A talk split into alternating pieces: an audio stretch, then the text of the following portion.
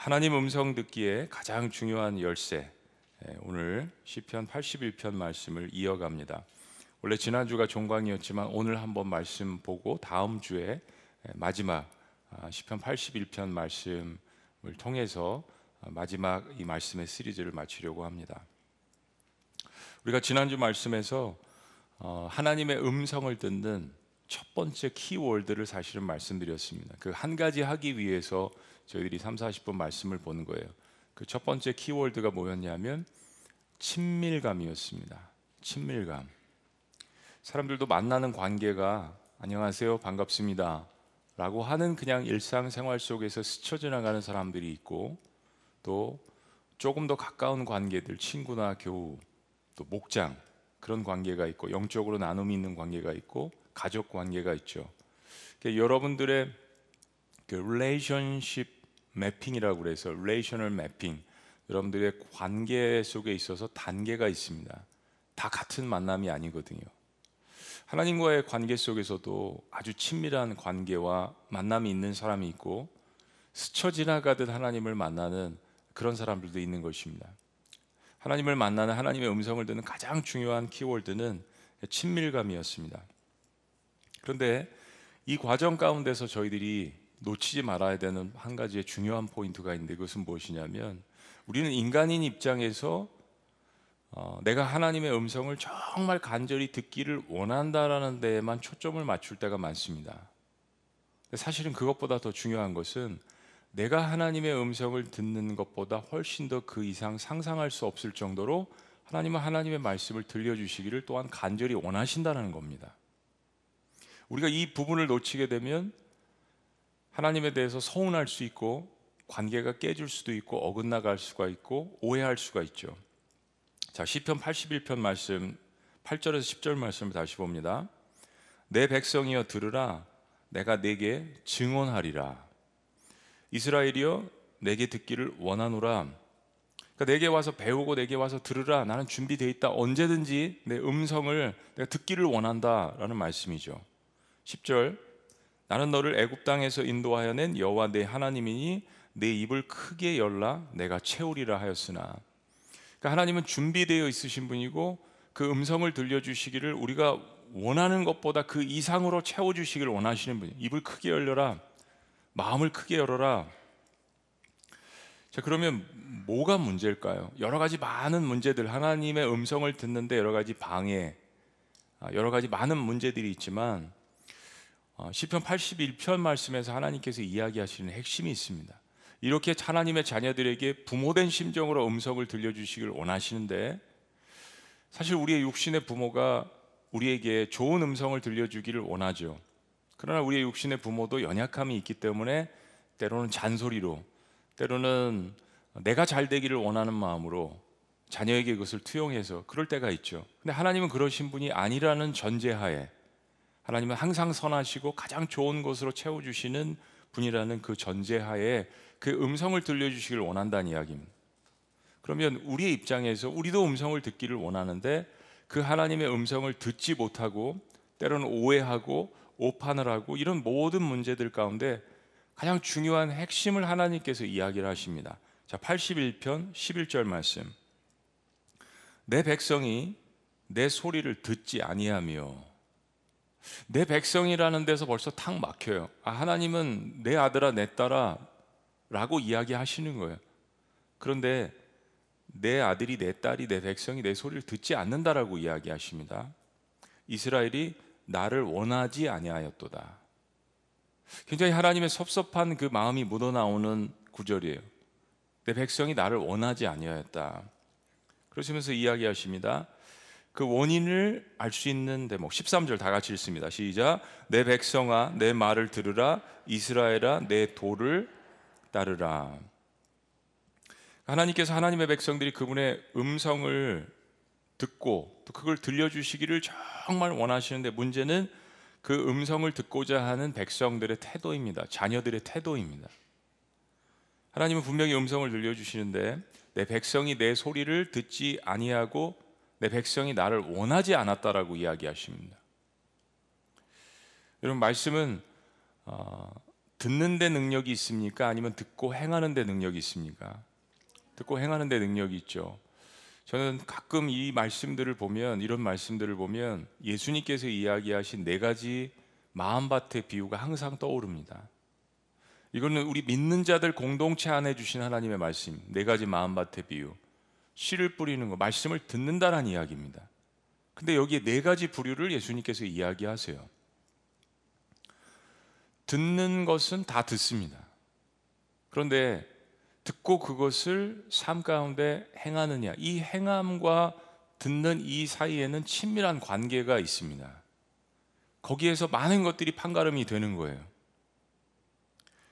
말씀을 듣고 믿고 내 삶에 행하면 내가 생각하지 못했던 열매와 상상할 수 없는 변화와 성장과 기쁨과 이런 것들이 있는데 문제는 그것을 대하는 나의 태도입니다. 내 하나님을 어떻게 대하나 그분의 음성을 어떻게 대하나 이건 우리의 인간관계 속에서도 사람들을 대하는 태도에 나타나게 되어 있습니다. 사랑하는 사람이면 사랑스럽잖아요. 좀 실수해도. 근데 내가 조금 별로 안 좋아하는 사람이면 조금만 실수하면 벌써 태도가 달라집니다. 왜 우리가 하나님을 사랑한다고 하면서 하나님을 대하는 태도의 변화가 없을까? 하나님의 말씀을 듣고 그 말씀을 기뻐하는 것은 정말 놀라운 일이고 즐거운 일이에요. 어떤 분이 어떤 책에 보니까 그런 이야기를 했습니다. 예배하는 것에 중독되지 말아라. 도대체 이게 무슨 얘기인가? 예배는 중독돼야지. 저도 처음엔 그렇게 생각했어요. 그 말씀의 의미를 이렇게 잘 풀어서 설명을 했는데 납득이 가더라고요. 이스라엘 백성들은 완전히 하나님을 떠나지 않았습니다. 이스라엘 역사 속에서 완전히 하나님을 떠난 적은 한 번도 없어요. 제사도 있었고요. 신학교도 있었고요. 제사장들도 있었어요. 그들을 항상 곁눈질을 했습니다. 다른 것을 찾았습니다. 외도를 한 거죠. 우상 영적인 간음을 했다라고 하나님께서 이야기하시잖아요. 사실 하나님의 말씀을 들으면 좋잖아요. 마음이 편안합니다. 좋은 이야기들, 우리 잘 되라고 축복의 말씀들 격려하고 때론 도전도 있고 쓴소리도 있고 하지만 이처럼 모여서 공동체가 찬양하고 예배하고 얼마나 좋아요. 이런 공동체가 세상에 존재합니까? 그렇지 않죠. 그러니까 코로나 한복판에서도 온라인으로 등록하고 내가 외롭고 힘들고 무엇인가 세상에서 느끼지 못하는 친밀감과 관계를 느끼려고 사람들은 그러는 거예요. 여전히 사람들은 예수 그리스도가 필요합니다. 근데 거기서만 우리가 예배하는 것이 끝난다면 그건 하나님의 뜻이 아니라는 것입니다. 거기에만 머무는 것은 하나님의 온전한 뜻이 아니라는 거예요. 왜 사람들이 10년, 20년, 30년, 40년 오랫동안 신앙생활하고 최고의 직분도 얻고 교회에서 섬김도 열심히 하지만 왜 문제를 일으키는가? 왜 사람들을 힘들게 하는가? 사람들에게 상처를 주는가? 왜 때로는 공동체를 파괴하는가? 이건 예배를 안 드려서가 아닙니다. 제자 훈련을 안 해서가 아니에요. 하나님의 말씀을 안 들어서가 아닙니다. 에덴 동산에서 아담은 하나님과의 친밀한 관계가 있었습니다. 그런 관계가 없었죠. 근데 문제가 터졌어요. 어둠의 영인 사탄이 아담의 마음에 교만의 씨앗을 던졌습니다. 여기까지 문제가 없어요. 그런데 이 씨앗을 싹 트게 한 것은 아담의 책임입니다. 아담은 하나님의 진심을 의심하기 시작했습니다. 너 이거 먹으면 정령 죽으리라 말씀을 하셨잖아요. 이 길로 가면 안 돼. 이건 선한 길이야. 이렇게 하면 네가 축복과 마음의 평안이 있을 거야. 그러나 이렇게 하면 안 돼. 하나님께서는 가이드라인을 인생의 가이드라인을 큰 그림들을 우리에게 제시를 해 주십니다. 그런데 사탄이 어둠의 영이 그 씨앗을 던졌을 때 아담은 그것을 싹 틔우기 시작했습니다. 그 싹 틔운 마음 가운데 가장 큰 것은 교만하는 거죠. 하나님과 같이 되고자 하는 그 마음. 태도에 문제가 생기기 시작했습니다. 하나님을 대하는 태도, 하나님의 진심을 의심하기 시작했습니다. 그리고 아담은 그 어둠의 소리를 듣고 그 씨앗을 키우고 하나님이 금하신 선악과를 범하게 됩니다. 그리고 어떤 일이 벌어졌습니까? 정말 상상할 수 없는 상상하기 싫은 참담한 일이 인류의 역사 가운데 벌어졌습니다. 여러분 하나님이 어, 왜 우리에게 음성을 들려주시기를 원하신다고 생각하십니까? 첫째는 두말할 것도 없이 우리가 계속 배운 대로 하나님 우리를 사랑하시기 때문입니다. 사랑하는 자에게 그 음성을 들려주시는 겁니다. 이건 부모도 똑같습니다. 저도 자녀들에게 하루에 한 번씩 사랑한다라는 음성을 들려주기를 원합니다. 뭐 와이프는 말할 것도 없고 네 번, 다섯 번, 열 번 많이 말할 때도 있는데 금방 잊어버려요 또. 매일 듣기를 원하고 여자는 그런 존재인 것 같아요. 제 말씀을 듣고 있는 아내도 어, 제이 심정을 알아주셨으면 좋겠습니다. 그렇게 만드신 것 같아요.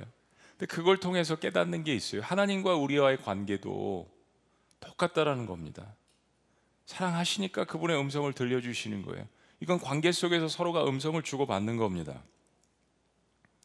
그런데 이 친밀감에서만 끝나는 게 아닙니다. 하나님 우리가 성장하기를 원하세요. 우리가 능력을 갖기를 원하십니다. 세상 한복판에서 하나님의 자녀로서 힘차게 살아가기를 하나님이 원하세요. 자, 시편 82편 하나님의 부르짖음을 그런 의미에서 다시 한번 들어보세요. 아버지의 마음, 그 아픔을 하나님께서 드러내시는 거예요. 11절. 내 백성이 내 소리를 듣지 아니하며 이스라엘이 나를 원하지 아니하였도다.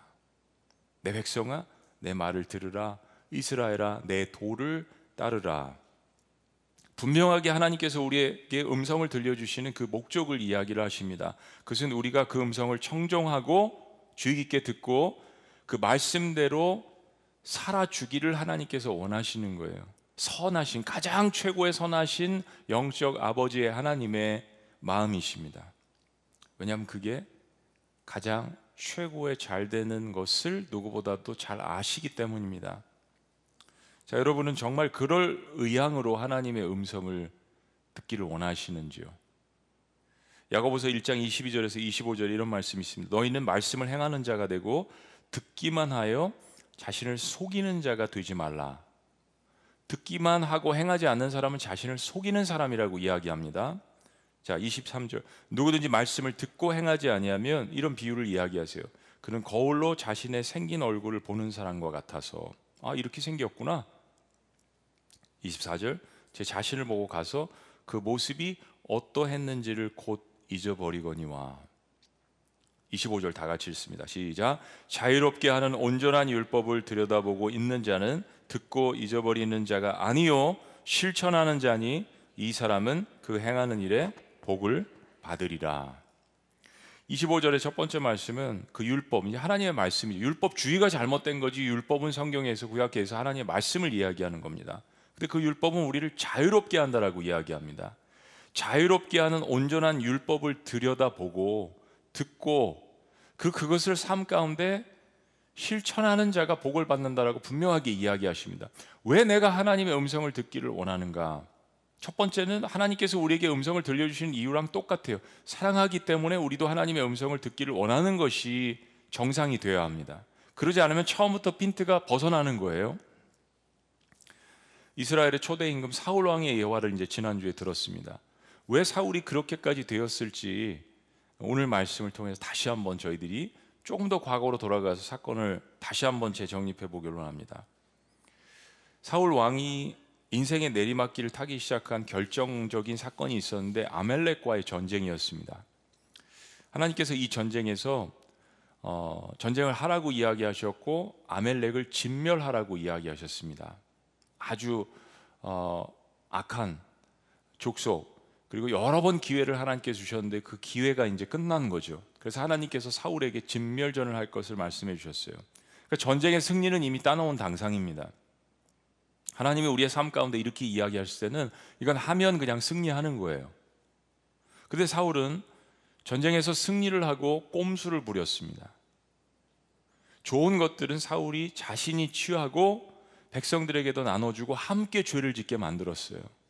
사무엘상 15장 9절 봅니다. 사울과 백성이 아각과 그의 양과 소 외에 가장 좋은 것 또는 기름진 것과 어린 양과 모든 좋은 것을 남기고 진멸하기를 즐겨 아니하고 가치 없고 하찮은 것은 진멸하니라.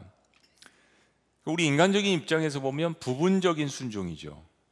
그런데 이것은 부분적 순종이 아니라 불순종입니다. 이 사건에 대해서 하나님께서 정말 진노하셔서 사무엘 선지자에게 사울을 왕을 삼은 것을 후회하신다고 하셨습니다. 자, 11절. 내가 사울을 왕으로 세운 것을 후회하노니 그가 돌이켜서 나를 따르지 아니하며 내 명령을 행하지 아니하였음이니라 하신지라 사울 사무엘이 근심하여 온 밤을 여호와께 부르짖느니라 하나님께서 내가 이렇게 사울에게 이야기했는데 사울이 따르지 않았다. 하나님도 마음 아파하시고 그리고 말씀을 보니까 정말 이런 거 보면 마음이 뭉클하고 마음이 힘들어요. 사무엘이 얼마나 마음에 슬퍼했으면 온 밤을 지새우면서 기도한 거예요. 하나님, 죄 좀 용서해 주세요. 사울 부족한데 사무엘이 불쌍히 여긴 겁니다, 지금. 사울 왕을. 밤새도록 기도했다고 했어요. 얼마나 마음이 아픈지 하나님은 그 이상으로 아프시죠. 사울을 돕는 영적인 제사장으로서 책임감을 느끼고 우정을 생각하고 사울을 위해서 밤새도록 중보기도 했습니다. 사실 이런 친구가 필요해요. 나를 위해서 밤새도록 울어주는 친구. 그리고 다음 날 사무엘은 사울을 만나러 갑니다. 그런데 여러분, 그 와중에 이런 일이 있는 사건 중에 사울이 한 일이 뭔지 아세요? 갈멜에 자기를 위해서 기념비를 세웁니다. 미친 거예요. 자기 친구는 자기가 죽을 길을 위해 이렇게 결정하고 불순종하고 가는 것 때문에 밤을 새워서 기도를 하는데 사울 왕은 안중에 없습니다. 자기를 위해서 기념비를 세웁니다. 사울 왕의 이 심령을 자세히 여러분 살펴볼 필요가 있습니다. 실패 속에서 우리가 배우는 게 있거든요. 마음에 두려움이 있습니다. 사울 왕은 채워지지 않는.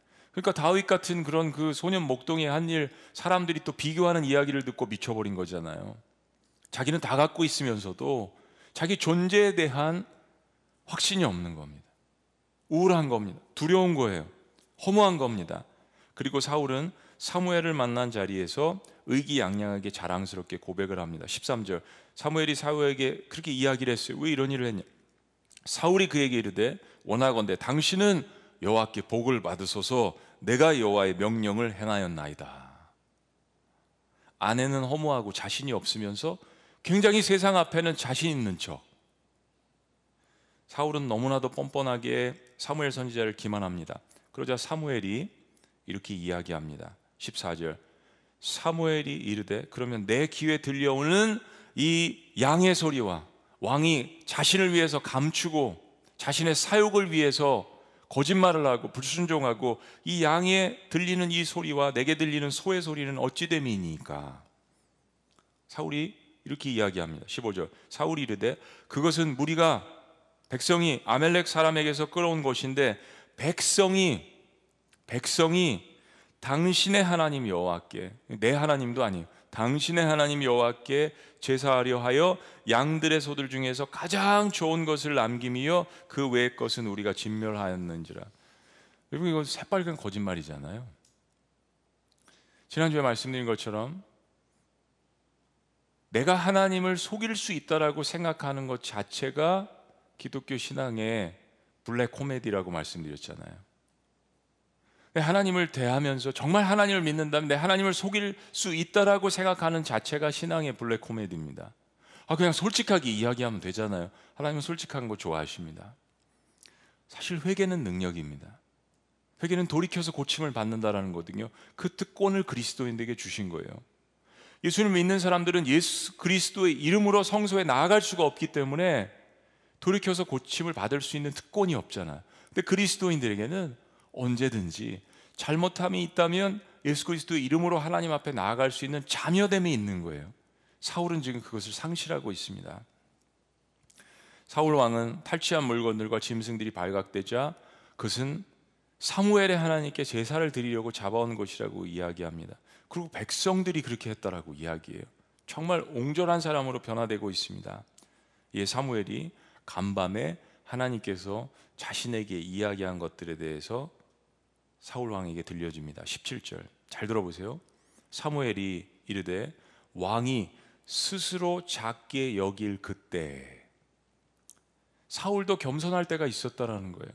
스스로 작게 여길 그때 이스라엘의 지파의 머리가 되지 아니하셨나이까. 사실 하나님은 왕을 세우는 걸 원하지 않으셨죠. 하나님께서 왕이신데 근데 이스라엘 백성들이 하도 땡간을 부리니까 그래도 그 중에 괜찮은 사울을 세우셨어요. 언제요? 스스로 작게 여길 때. 베냐민 족속 아니에요. 느헤미야 공동체 말씀 속에서 본 것처럼 하나님은 항상 작은 자를 크게 여기시고 그 인생을 극률하게 보시는 겁니다. 여호와께서 왕의 기름을 부어 이스라엘 왕을 삼으시고 18절 또 여호와께서 왕을 길로 보내시며 이르시기를 가서 죄인 아멜렉 사람을 진멸하되 다 없어지기까지 싫어하셨거늘 19절 다 같이요 시작 어찌하여 왕이 여호와의 목소리를 청종하지 아니하고 탈취하기에만 급하여 여호와께서 악하게 여기시는 일을 행하였나이까 청종 왜 귀 기울여 하나님의 말씀을 듣지 아니하니까 하는 이야기입니다. 여러분 우리가 평생에 예배를 얼마나 많이 드리나요? 얼마나 많이 하나님의 말씀을 저희들이 듣습니까? 근데 단 10분의 1이라도 그것을 정말 삶 가운데 실천하려고 몸부림치느냐? 저는 그래서 제자 훈련하면서 그 얘기를 수십 번 했습니다. 수백 번 한 것 같아요. 그냥 신앙은 몸부림입니다. 몸부림. 하나님 어차피 우리가 완벽하지 않은 거 다 아세요. 그리고 뭘 행했다고 하나님이 더 사랑하시는 거 아니에요. 하나님은 그 태도를 보시는 겁니다. 마음의 태도, 진정성을 하나님께서 보시는 거예요. 사울 왕은 하나님을 대하는 진정성이 없습니다. 이미 다 사라졌어요. 자신도 속이고 백성도 속이고 사무엘도 속이고 중보자인 사무엘도 속이고 뭐 하나님 앞에는 말할 것도 없죠. 하나님이 분명한 음성을 들려주셨지만 그것을 듣지 않았다는 사무엘의 책망입니다. 그런데 사울이 또 변명을 합니다. 20절 사울이 사무엘에게 이르되 나는 실로 여호와의 목소리를 청종하여 오마이 자기가 하나님의 목소리를 청종했대요. 이렇게 우리 인간이 우리 스스로가 하나님 앞에 뻔뻔합니다. 청종했대요. 여호와께서 보내신 길로 가서 아멜렉 왕 아각을 끌어왔고 아멜렉 사람들을 진멸하였으니 21절이요. 다만 백성이 이 못된 백성이 이 지혜가 없는 백성이 자기는 항상 쏙 빠지는 거예요. 자기는 항상 쏙 빠져요. 공동체에서도 빠지고 가정에서도 빠지고 대한민국 전체에서도 빠지고 나는 항상 의로운 거예요. 다만 내 백성이 비겁하게 백성의 핑계를 댑니다. 아담의 후손이 맞습니다. 하나님이 나에게 주신 여자가 나를 꿰물어 모든 죄는 다 창세기 찾아보면 그 원죄 속에서 나온 거죠. 그 마땅히 멸할 것 중에 가장 좋은 곳으로 길갈에서 당신의 또 당신의 내 하나님도 아니 당신의 하나님 여호와께 제사하려고 양과 소를 끌어왔나이다. 그러니까 사무엘 딱 만나자마자 사무엘 왕 사무엘 선지자의 축복을 받으시옵소서 내가 이렇게 순종했습니다라고 이야기한 거잖아요. 사무엘의 책망과 사울의 변론은 같은 사건에 대해서 이야기하는데 완전히 반대됩니다. 사울이 하나님의 음성을 들은 것은 맞는데 문제는 하나님은 사울이 순종을 안 했다라고 이야기하시고 사울은 자기가 순종을 했다라고 부득부득 우기는 거예요. 이에 사무엘이 오늘 우리 그리스도인들이 날마다 예배를 드릴 수 있는 특권 가운데 있는 저와 여러분들이 꼭 기억해야 되는 말씀, 그 유명한 구절이 여기서 탄생한 것입니다. 22절 말씀. 다 같이 시작. 사무엘이 이르되 여호와께서 번제와 다른 제사를 그의 목소리를 청종하는 것을 좋아하신 같이 좋아하시겠나이까 순종이 제사보다 낫고 듣는 것이 숫 양의 기름보다 나으니 나라가 멸망하고 백성들이 뿔뿔이 흩어지고 자녀들이 잡혀간 그 상황에서 무너진 예루살렘 성벽을 쌓으면서 이스라엘 백성들이 깨달았던 것이 바로 이겁니다. 순종이 제사보다 낫다라는 것. 예배의 핵심이 하나님의 말씀을 들으려고 하는 목적이 그 중심에 하나님을 사랑해서 순종하려고 하는 마음이 있는가? 사울은 지금 제사할 준비를 했어요. 양도, 소도, 좋은 건 자기가 다 가져갔지만 어쨌든 준비했잖아요. 기독교 역사상 예배가 멈추어진 적은 없다니까요. 순종이 없었던 때는 많습니다. 순종이 제사보다 낫고 듣는 것이 숫 양의 기름보다 나으니 우리가 익히 들어서 알고 있는 이 유명한 말씀은 이 사건 가운데 탄생했습니다. 하나님은 우리가 드리는 제사와 제물보다 나와의 관계를 더 소중히 여기십니다. 그래서 진짜 살아계신 하나님이십니다. 저는 이게 제 마음을 울립니다. 아, 정말 살아계신 하나님이시구나. 세상에 종교학에서 이런 신은 없습니다. 인간과의 친밀한 관계를 맺기를 원하시고 인간의 중심의 삶의 센터에 들어오기를 원하시고 하나님과 디렉틀리 직접적으로 인간이 소통하기를 원하시는 하나님. 자신의 아들을 죽여서까지 인간을 살리고자 원하시는 하나님. 언제든지 인간이 원한다면 하나님의 음성을 들려주시기를 원하시는 하나님. 제밥에 관심이 있으신 하나님이 아니라 그 제사를 드리고 예배를 드리는 그 예배자의 관심이 있으신 하나님. 사울 왕에게 기회를 주시는 거예요. 여러 번 기회를 주십니다. 아멜렉 족속에게도 엄청난 기회를 가나안 땅 족속에게도 엄청난 기회를 수백 년 동안 주셨어요. 이스라엘 백성들을 통해서 우리의 삶에도 코끝에 호흡이 붙어 있는 한 하나님 우리에게 기회를 주십니다. 하나님은 예배와 헌물을 어떤 마음으로 드리느냐 그 중심을 보십니다. 그리고 나아가서는 그 목소리를 우리가 단순히 듣는 것이 아니라 아니 신의 음성인데 들으면 즐겁잖아요. 그런데 거기서 멈춰 있는 것이 아니라 그 하나님의 음성을 듣고 순종하는 것을 가장 기뻐하신다라고 이야기하는 겁니다. 왕이시여 순종이 제사보다 낫고 듣는 것이 숫 양의 기름보다 낫습니다. 근데 사울은 하나님의 음성을 들었어도 반은 순종하고 반은 자기의 것으로 취했습니다. 그리고 그 영광과 감사를 하나님 앞에 올려드리지 않고 길갈에 가서 자기 기념비나 만들고 사람들 앞에서 자기 자신을 높였습니다. 그리고 자신의 죄는 다만 백성이 하면서 백성에게 돌렸습니다. 이처럼 인간이 하나님의 음성을 듣고도 하나님을 배역하는 것이 문제가 되는 것입니다. 23절 말씀. 인 거역하는 것은 점치는 죄와 같고 완고한 것은 마음이 정말 막 완고해서 말씀이 들어가지 않는 거예요. 듣기는 들어도 자기 마음대로 해석하고 내가 듣고 싶은 대로 듣고 완고한 것은 우상에게 절하는 죄와 같음이라. 그게 우상 숭배라는 거죠. 내 마음의 우상, 내가 만들어 놓은 우상. 왕이 여호와의 말씀을 버렸으므로 하나님의 말씀을 버렸대요.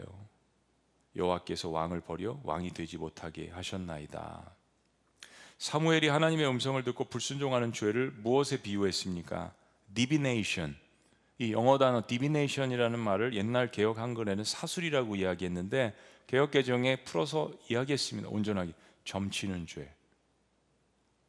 그리고 마음에 완고한 것은 교만인데 악한 것에게 우상 숭배하는 것이라고 정말 무서운 말씀이죠. 우리가 모두 귀 기울여서 들어야 하는 말씀입니다. 하나님의 음성을 듣고도 그것을 행치 않는 불순종은 자신의 유익을 위해서 무당굿하는 것, 그리고 악한 영에게 우상 숭배하는 그 죄와 다를 바가 무엇이겠느냐라고 주님께서 말씀하시는 겁니다. 실제로 사울은 그 후에 정말 그 말씀처럼 하나님의 음성을 들려주시지 않자 그 본색을 드러내어서 무당을 찾아가잖아요. 그리고 그 여인을 찾아가서 죽은 사무엘의 영혼을 그 후에 사무엘은 죽었습니다. 그 사무엘의 영혼을 불러달라고 이야기합니다. 끝까지 하나님 앞에 나가지 않습니다. 여러분 우리가 하나님의 음성을 듣고도 그것을 외면할 때에는 우리는 무슨 음성을 듣는 줄 아세요? 우리는 어둠의 음성을 듣는 것입니다. 하나님의 음성을 듣고도 그것을 행하지 않을 때는요. 그럼 우리 하나님은 어떤 분이신가? 자, 반전이 있습니다. 우리 하나님은 우리에게 음성을 잘 들려주시는가? 사실 우리가 오늘 시편 81편 말씀을 보았는데 그 말씀은 이런 배경에서 시작됐습니다. 시편 81편 5절 하나님이 애굽 땅을 치려 나아가시던 때에 요셉의 족속 중에 이를 증거로 세우셨도다. 거기서 내가 알지 못하던 말씀을 들었나니 나중에 시편 기자가 이걸 깨달았다라는 거예요. 6절 이르시되 내가 그의 어깨에서 짐을 벗기고 이스라엘 백성들이 너무 힘들다고 어, 이 죄, 아, 이 노예, 이 고역을 하는 것이 너무 힘들다고 하나님 앞에 부르짖었잖아요. 그래서 그의 어깨에서 짐을 벗기고 그의 손에서 광주리를 놓게 하였도다.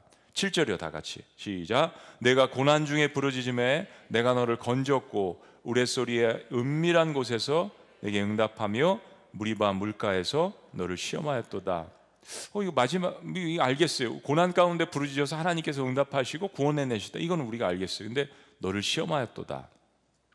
이건 무슨 뜻이죠? 지금 이제 출애굽기 17장 말씀입니다. 출애굽기 17장 7절에 보면 이스라엘 백성들이 하늘에서 내려온 만나를 먹고도 불평했습니다. 만나를 그냥 계속 먹으니까 나중에 질렸다고 하고 매출 우리 고기 먹고 싶어요. 매출하기가 그냥 산더미처럼 왔는데 또 고기를 잔뜩 먹으니까 또 불평을 하고 맨날 똑같은 거 먹는다고. 하여튼 인간은 모든 상황 속에서 불평할 수 있는 능력이 있어요. 죄의 후손 맞습니다. 아담의 후손 맞아요. 고기를 날마다 먹는다고 불평을 하다니.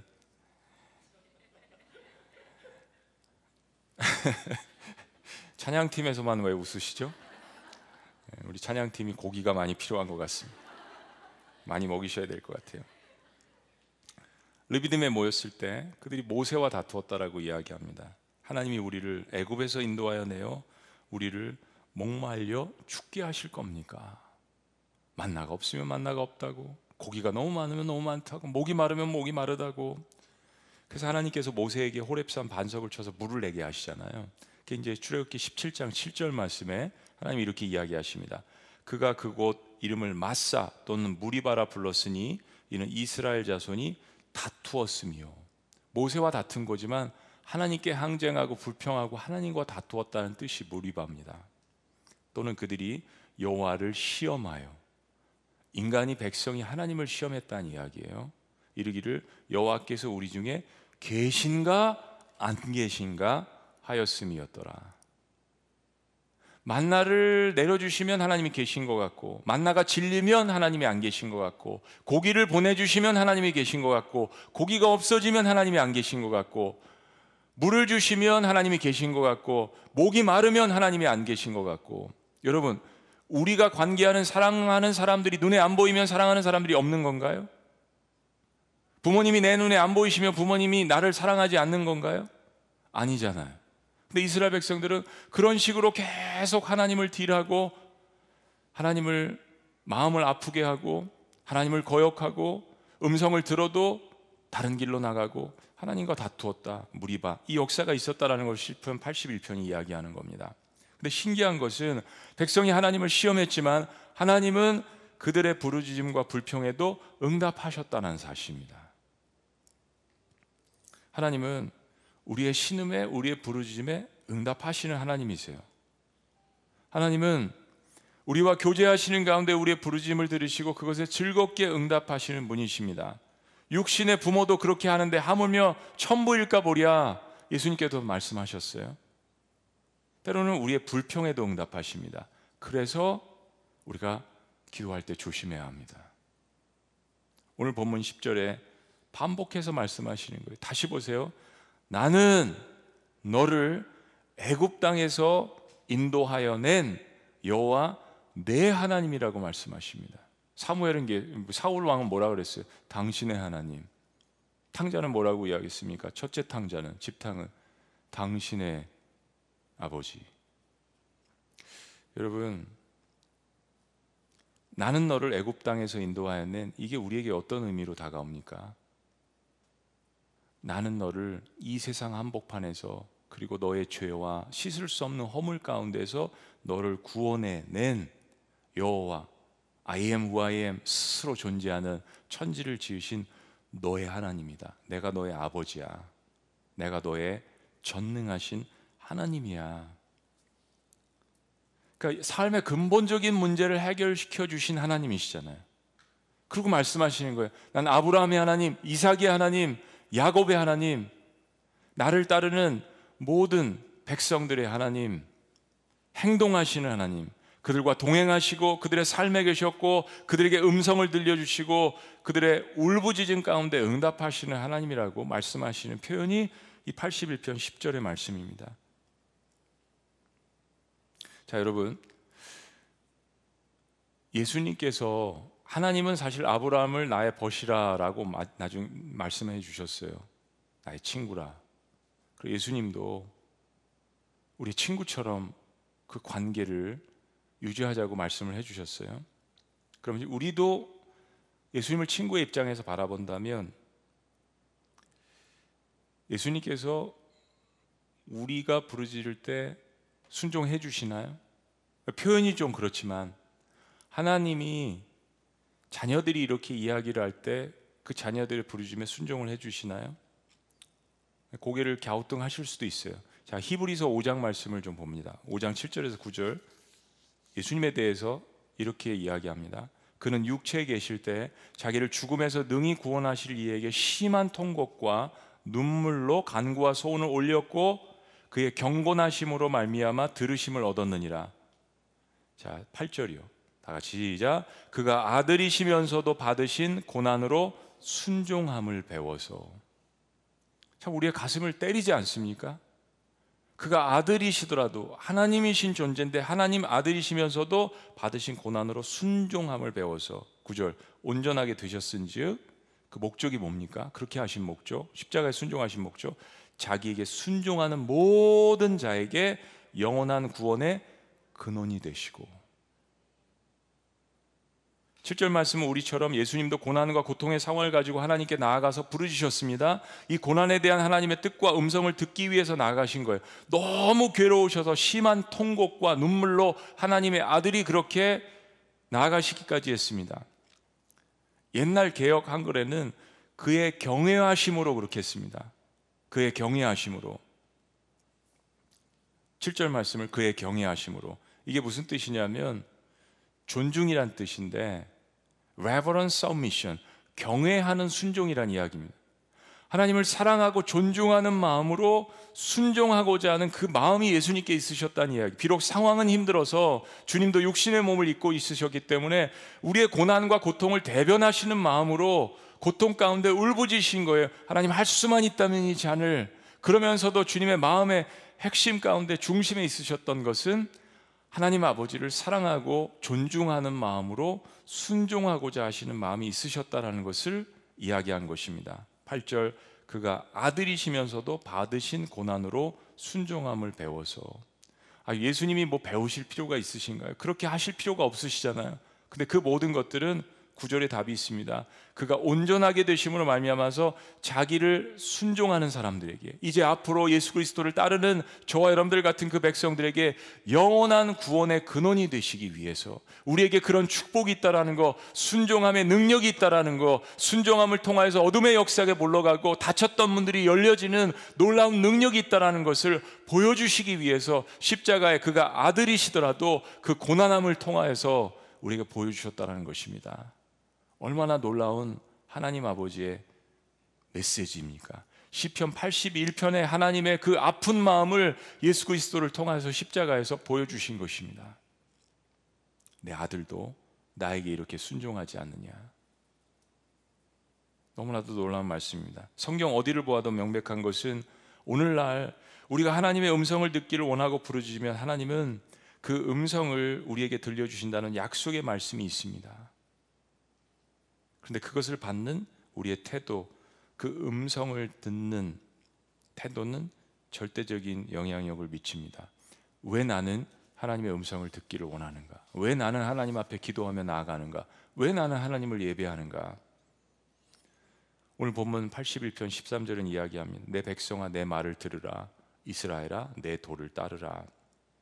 옛날 개혁 한글이 좀 더 좋은 것 같아요. 이 표현은 내 백성이 나를 청종하며 이스라엘이 내 도 행하기를 원하노라.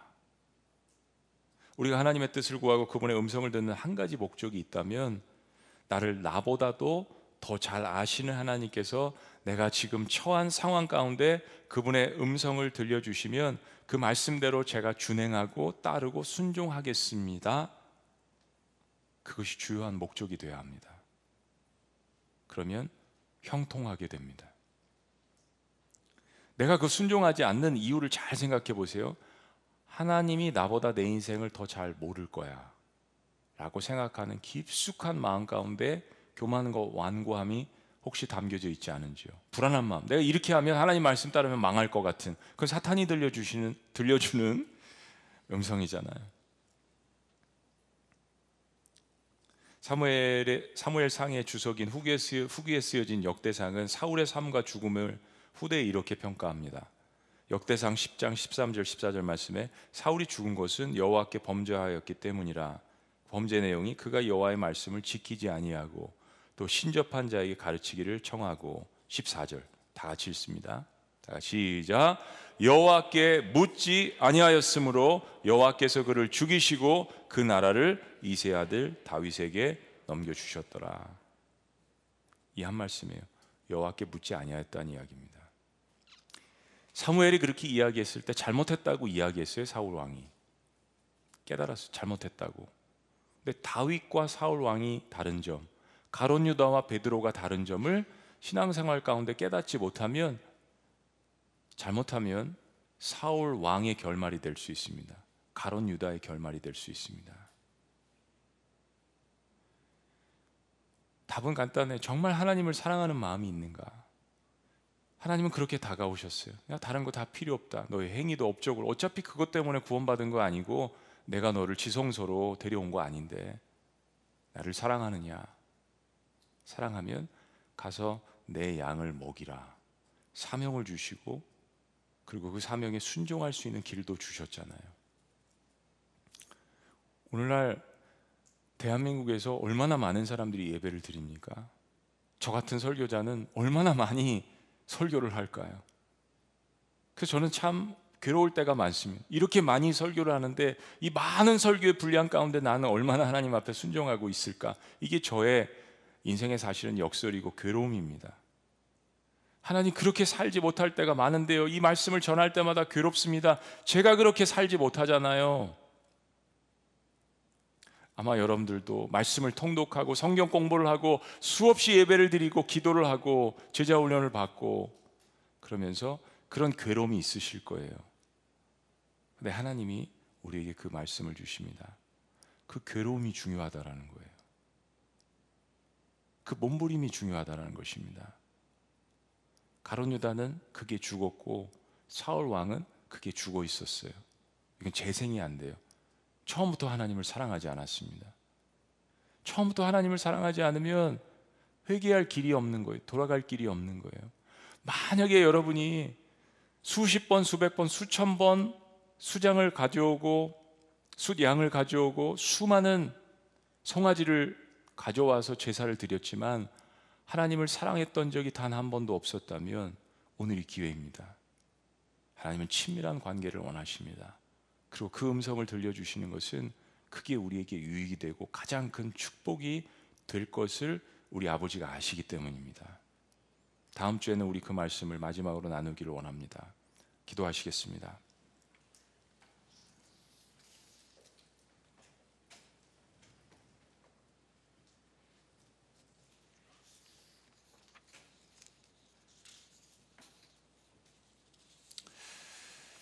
좋습니다, 여러분.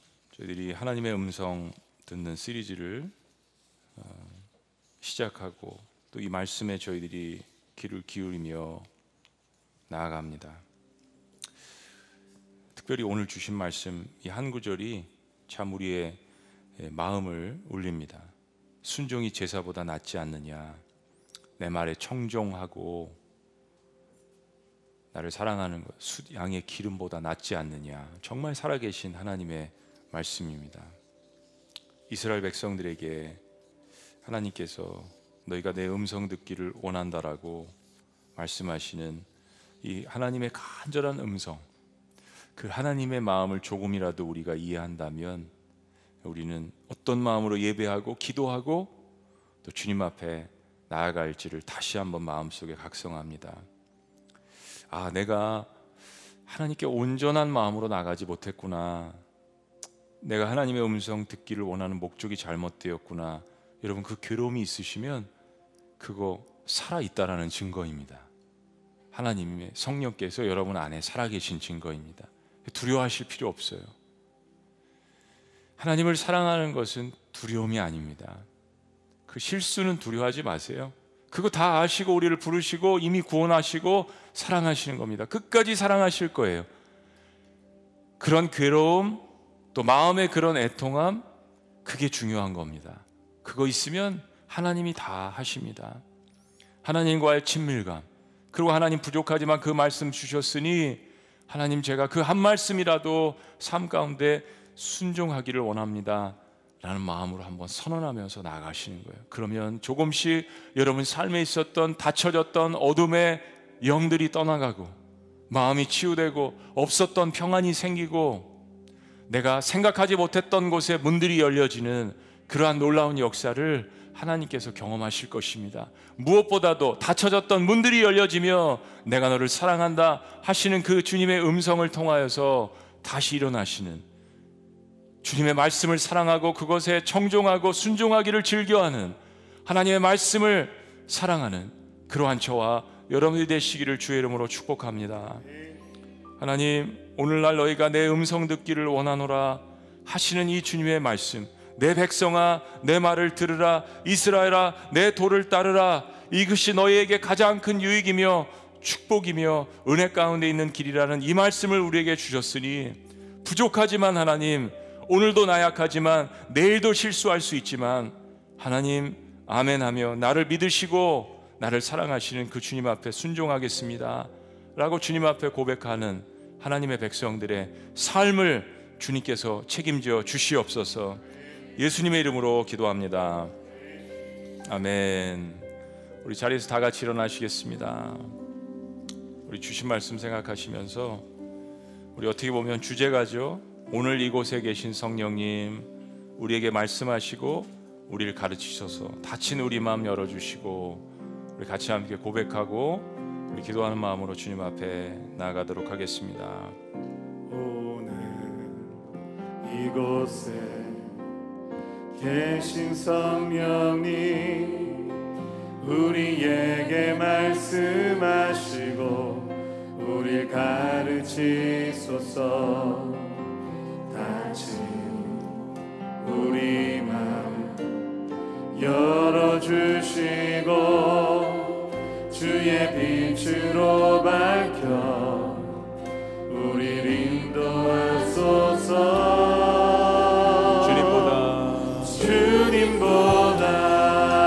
앞서지 않겠습니다. 앞서지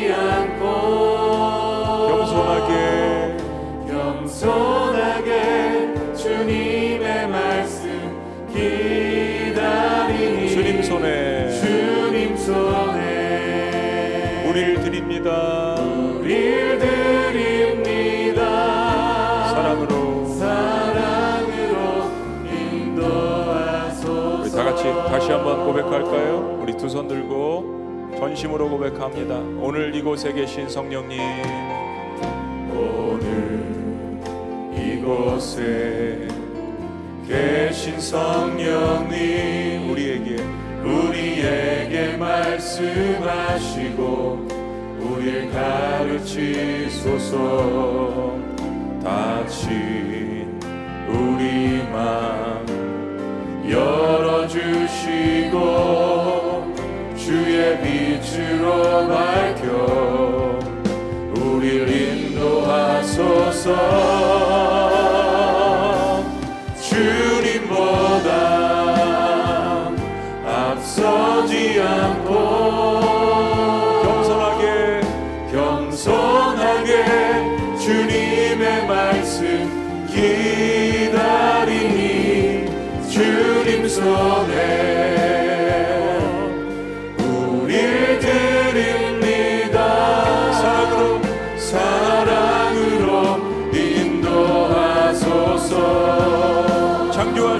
모습 떠난 우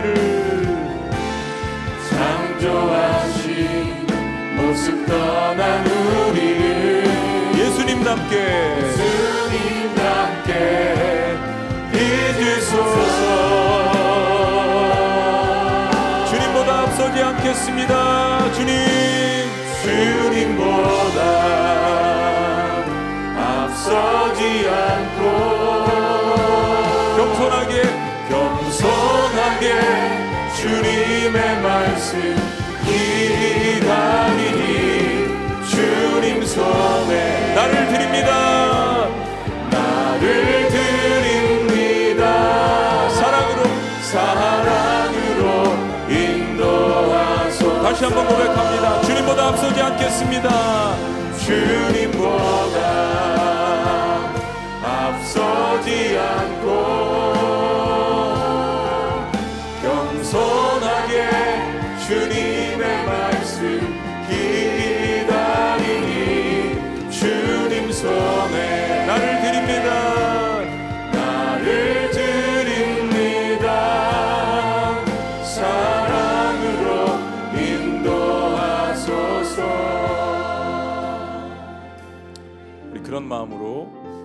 앞에 여러분을 다시 한번 드리는 기도를 하셨으면 좋겠고요. 우리 두 번째로 그런 주님의 따스한 음성이 필요하신 분들, 우리 환우들을 위해서 이 시간 또 오늘 기도하도록 하겠습니다. 오늘 네 분을 주님 앞에 올려드리고요.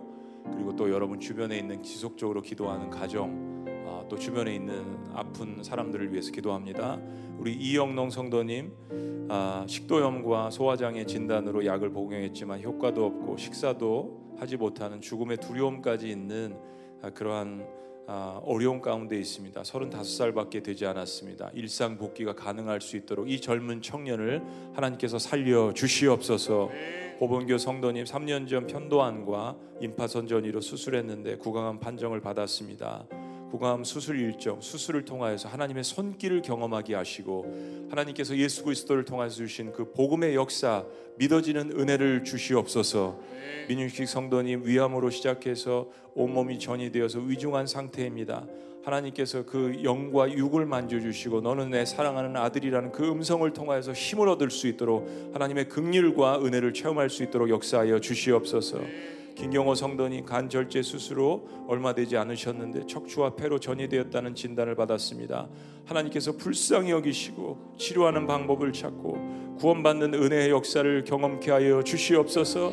우리로서는 할 수 없으나 의학으로서는 끝이지만 하나님의 놀라운 역사가 사랑하는 이 영혼들에게 고통 가운데 울부짖는 이 영혼들에게 가족들에게 함께 기도하는 모든 사람들에게 주님의 역사 하나님의 음성이 들려질 수 있도록 우리 다 같이 한 마음으로 기도했으면 좋겠습니다. 주님 한번 외치시고 기도할까요? 주여 아버지 우리의 삶에 살 소망이 끊어지는 것 같고 모든 문이 닫혀진 것 같은 하나님 그런 상황 가운데 있는 하나님 주님의 자녀들을 위하여서 이 시간 공동체로서 주님 앞에 올려드리오니 주님 저들의 부르짐과 애통을 주님께서 들어주시옵소서. 가족들도 얼마나 애통하는 마음으로 주님 앞에 기도하며 나가겠습니까? 목장에서도 함께 얼마나 눈물로써 기도하겠습니까? 아버지 우리를 긍휼히 여겨주시옵소서. 무엇보다도 신을 가운데 있는 저들에게 고난 가운데서 순종하신 그 예수 그리스도의 복음이 살리는 역사가 구원의 역사가 저들 가운데 임할 수 있도록 인도하여 주시옵소서. 치료하시는 라파 주님의 하나님 아버지 그 능력을 경험할 수 있도록 주님 인도하여 주시옵소서. 우리와 하나님과 다투는 역사가 아니라 하나님 말씀을 사모하며 주님께로 나아가는 놀라운 능력들이 회복되어질 수 있도록 인도하여 주시옵소서. 하나님 우리의 삶 가운데 주님보다 앞서지 않기를 원합니다 겸손하게 하나님의 말씀을 듣는 목적이 하나님 우리의 예배 가운데 제사 가운데 드림 가운데 회복되어질 수 있도록 인도하여 주시옵소서. 부족하지만 애통하는 마음으로 나아갈 수 있도록 인도하여 주시옵소서. 상한 심령으로 주님 앞에 나아가는 백성들을 축복하여 주시옵소서. 하나님 한 말씀만 하여 주옵소서. 주의 종이 순종하겠습니다 부족하지만 주의 말씀을 따르겠습니다. 하나님 오늘날 대한민국 주국교회에 이 순종하는 마음들이 일어날 수 있도록 인도하여 주시옵소서. 부족한 저에게 지구촌 교회 공동체에게 하나님을 사랑하는 모든 백성들에게 하나님을 사랑함과 순종함 회복되어질 수 있도록 주님 인도하여 주시옵소서. 주님. 아버지 인도하여 주시옵소서. 주님보다 앞서지 않겠습니다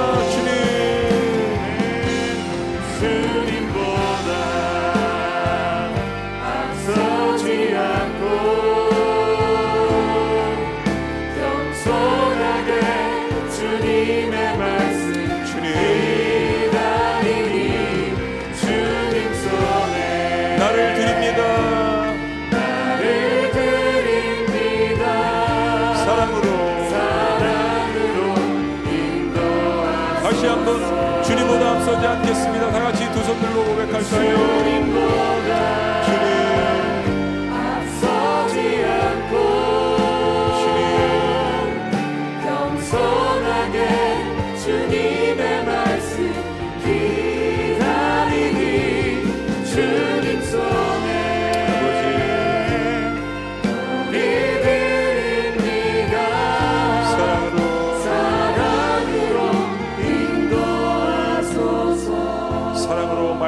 말씀하소서.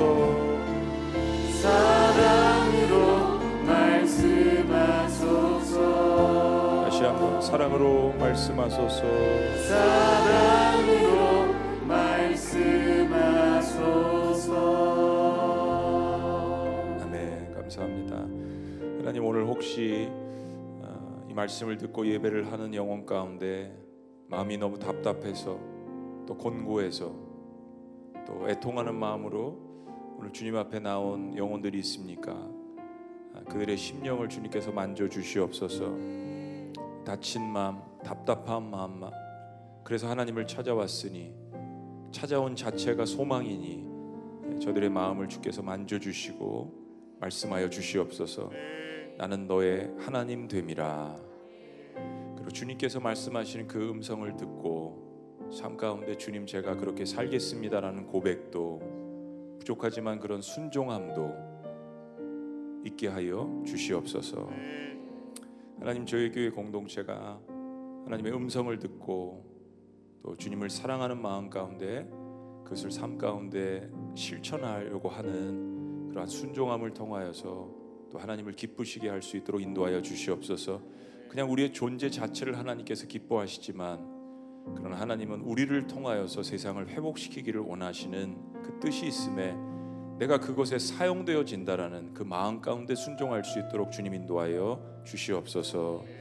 우리의 구원자 되시고 우리를 이끌어 나가시고 우리에게 주님의 음성을 들려주시기를 원하시는 성부와 성자와 성령의 이름으로 축원합나이다. 아멘.